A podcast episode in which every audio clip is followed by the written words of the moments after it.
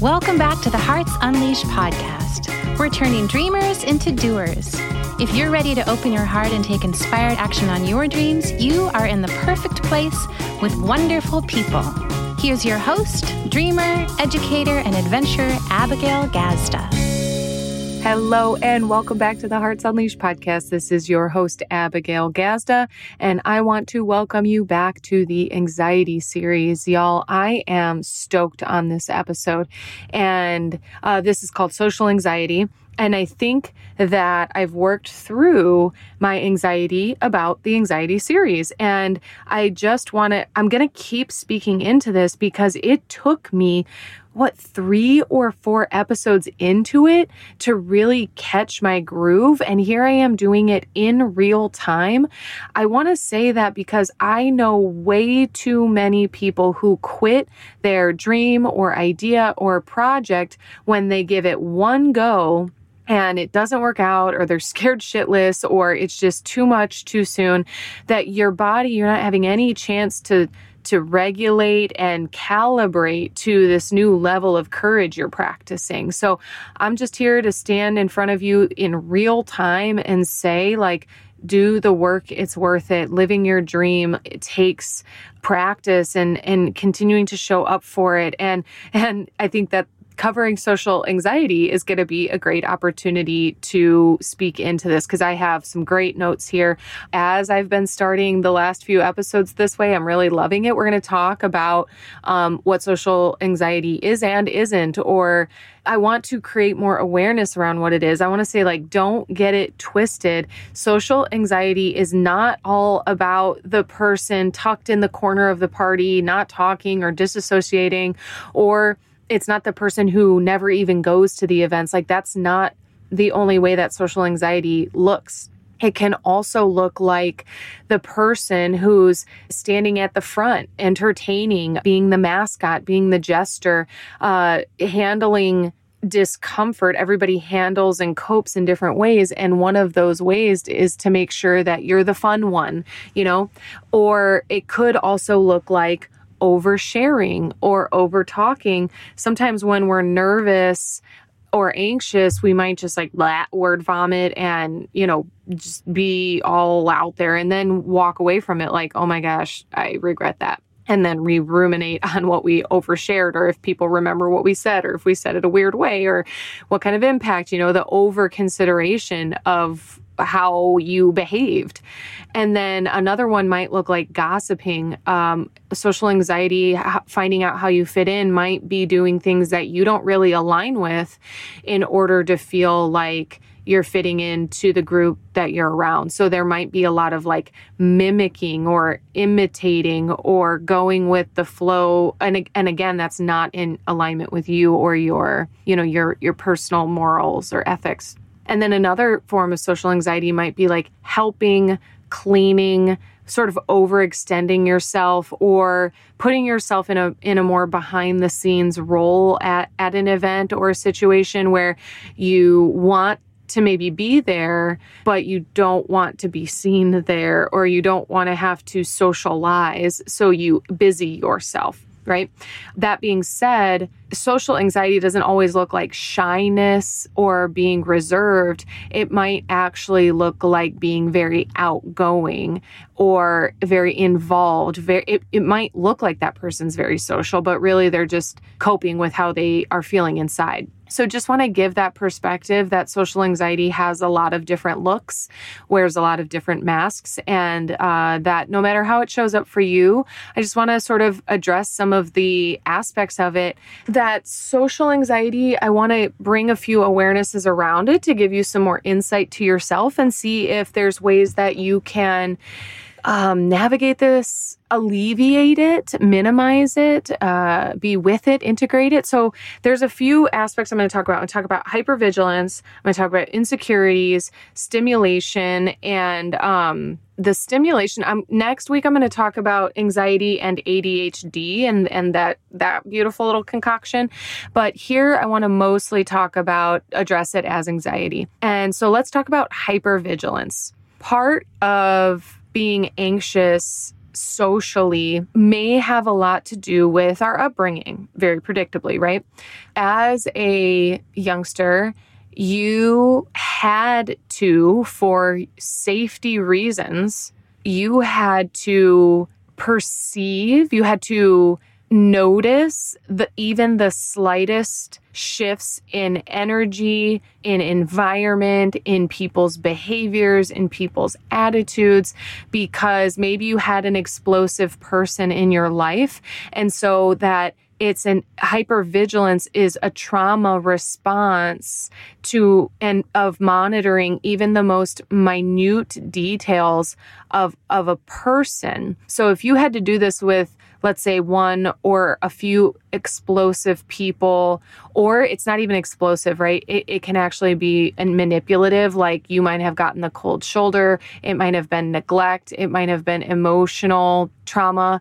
So there's all sorts of trauma involved in hypervigilance. But one of the results when it comes to social anxiety is that we are trying to observe and notice every shift. And this is all about proactively perceiving threats. So you're ultimately respond you're you're coming from a outdated environment and experience or relationship and and you're you haven't healed that wound therefore you project that onto other interactions. Because again, this could be one on one. Social, let's talk about social anxiety isn't always about going to a freaking party or event. It might be a lunch date or an interview. It can be one on one or in groups of multiples. And so, uh, or just, you know, like going to the grocery store. You might not even plan on interacting with anybody, but you're having to go out into the world where there's these like uncontrollable components, right?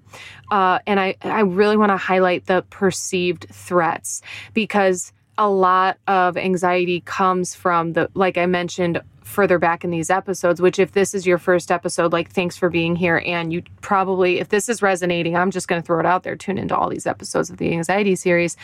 But that perceived threats, fears, and which I'll cover next is insecurities often are where our anxiety, anxiety is the physical manifestation of fear, where we feel it in our body, we experience it in our mind and our heart, and we're ultimately feeling an immense amount of threat and danger. And so your your body on a nervous system level is like this all the sirens are going off like red alert, red alert, danger, danger, danger, danger, danger. to me that's anxiety. There's the paranoia side which I touch on a lot, but there's the like it's all about surviving. It's all about surviving and um, protecting yourself. And so this hypervigilance can really Ooh, we're going to take a deep breath in because it it builds as I talk about it even. But you don't have to do that and deconditioning and reprogramming that behavior can be anxiety inducing. It can be incredibly uncomfortable. Now, I want you visually put your fists up in front of you. This is how like uh, we're just going to specific stick with social anxiety. In social anxiety your fists are up and you are ready to protect yourself. So f- make fists and feel the squeeze in your hands feel the squeeze in your biceps feel the squeeze in like your chest and your arms and your arms on the sides of your body right? You're, there's a contraction. What I'm asking you to do, inviting you to do. So unclench your fists and bring your arms down to your hips or your sides, put them all the way down to your sides. And like, if you experience social anxiety, it's very likely that even just the physical act of putting your hands to your side, you become immediately present to the fact that your chest and neck are open. Like, ah, like you want to bring those hands up, you want to have that guard up in front. And so I'm inviting you to put your hands by your side and experience yourself as open. This can feel incredibly vulnerable, incredibly raw, especially, like I said, if you've been in relationships with explosive people where you have to live braced for impact. I resonate. I understand, I empathize, and I just want to tell you that you can heal those experiences and feelings and you can live not constantly in a state of self protection and preservation that you can relax. And it's really hard to relax your nervous system when you are constantly hypervigilant. It is exhausting, purely exhausting. And I'm going to talk about that a little bit later. So let's shift. Let's take a deep breath in. Oh, I have my sage with me. Let's take a deep breath in and a deep breath out. I only left you on the breath in. Go ahead and exhale. I'm going to light some sage for a moment. Deep breath in. And deep breath out. I also want y'all to know that I am recording this episode from the beach.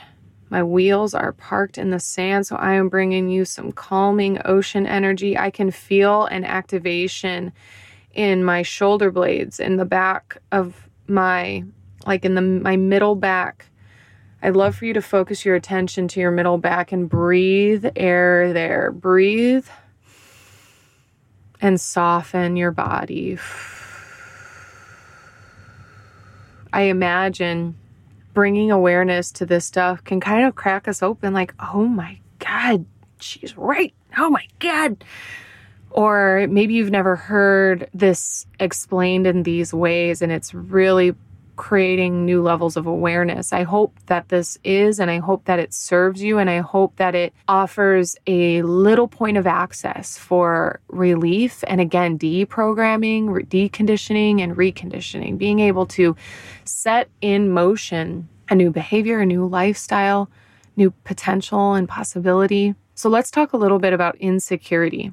Whew, this is really big when it comes to social anxiety so much of our social anxiety is centered around fear of being found out, whatever being found out means to you.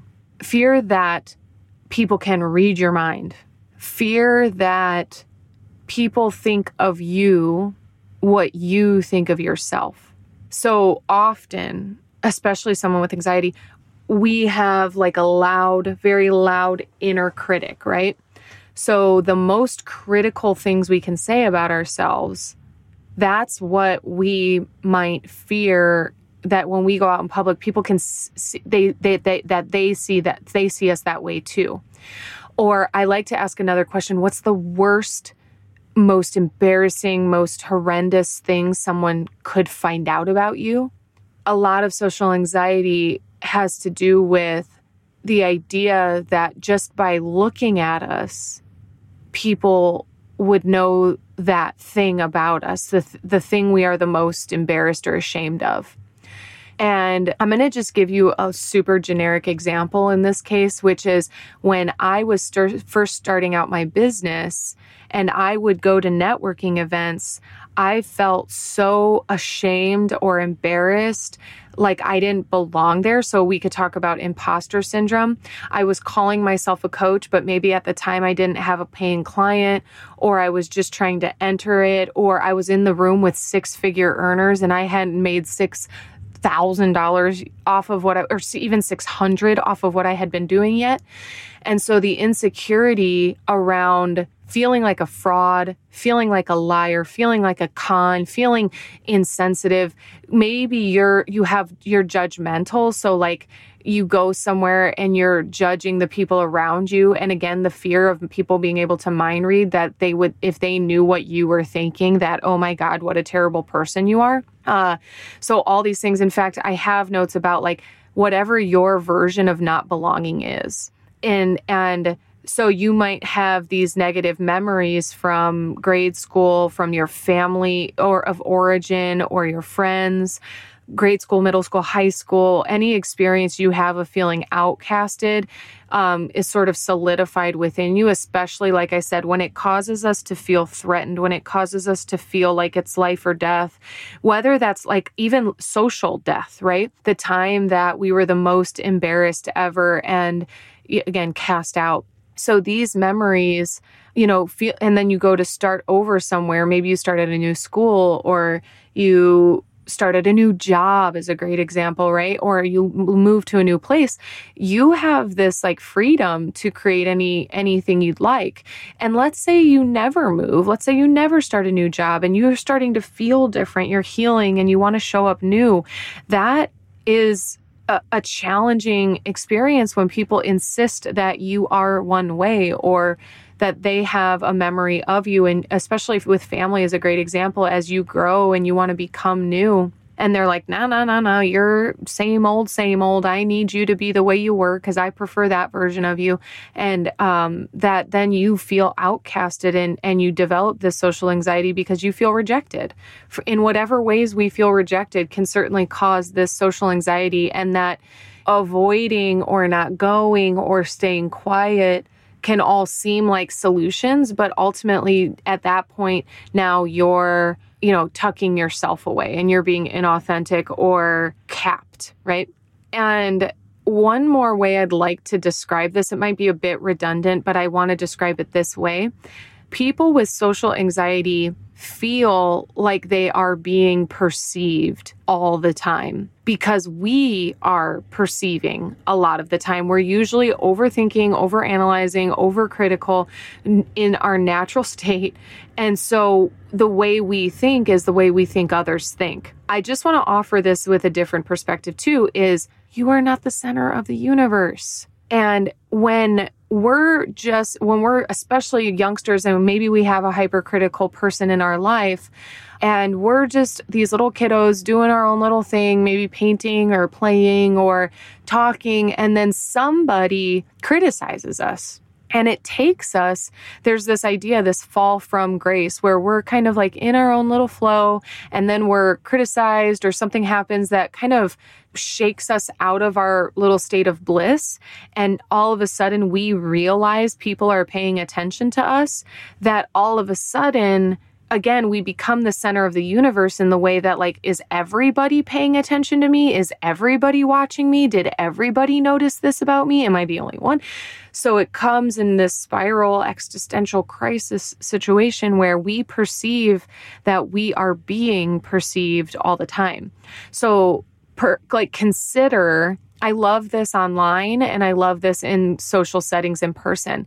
Like, not everybody's staring at you, not everybody's noticing you, not everybody's looking at you. When it comes to being online, people might not notice that you're doing things. 5% of 5% of the people you are friends with see 5% of what you post anyway. So, you know, just because somebody didn't like something that you posted online doesn't mean they didn't actually like it. They may have not even seen it. So here you think nobody's supporting me when really it may be have to do with the algorithm, not they've never saw what you put out anyways. And so I think it's really just important to take a look at the fact that like you're not the focal point. In fact, I'm going to give you my favorite. This is my personal example. I've never shared this with anybody actually. And it it comes from staring out of my window in my van right now. My window, I am staring through my window. So take an opportunity to go and look at your window, out of your window from inside your house, the window that you assume everyone can see through.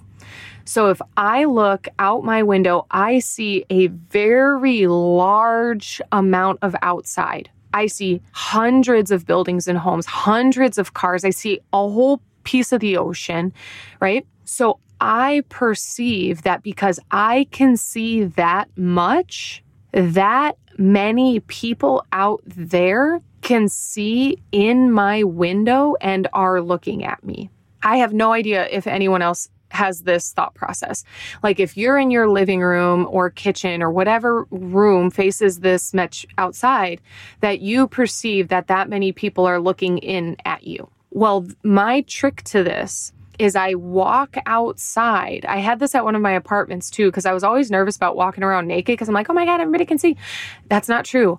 So I would go outside and I'd look at the specific window that I think everyone can see me through and realize it would be like looking through the eye of a needle for someone to see into that window and see me and see what I'm doing.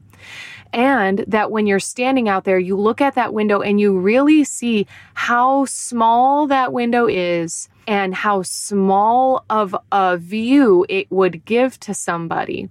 And then if you stay outside and you look at like the entire, look at my entire van or you look at your entire house and then you look at all the houses next to it and you look at all the outside around that, that anybody would be focusing their attention on that one singular window is, is highly unlikely highly unlikely. So the idea that you are not as big of as an eh, of an attention grabber as you think you are especially if you are someone who is naturally mild or meek some people of course dress up to be the center of attention. But my guess would be is if you have social anxiety, you're probably dressing in the most neutral fashion or you're trying to not draw attention to yourself. And so it's very likely that you're not. And so I hope, I hope that this example provides a little bit of relief for somebody because this has been something that I, I play with this actively in my mind all the time because I sometimes I am socially anxious about how people are perceiving me. And so I hope that was helpful. We're going to move on to being overstimulated. A lot of social anxiety comes from this overstimulation, which is, like I said, a word I think I just came up with. But that stimulation equals dysregulation equals contraction equals exhaustion. So sometimes we may actually confuse how exhausting it can be out there with anxiety.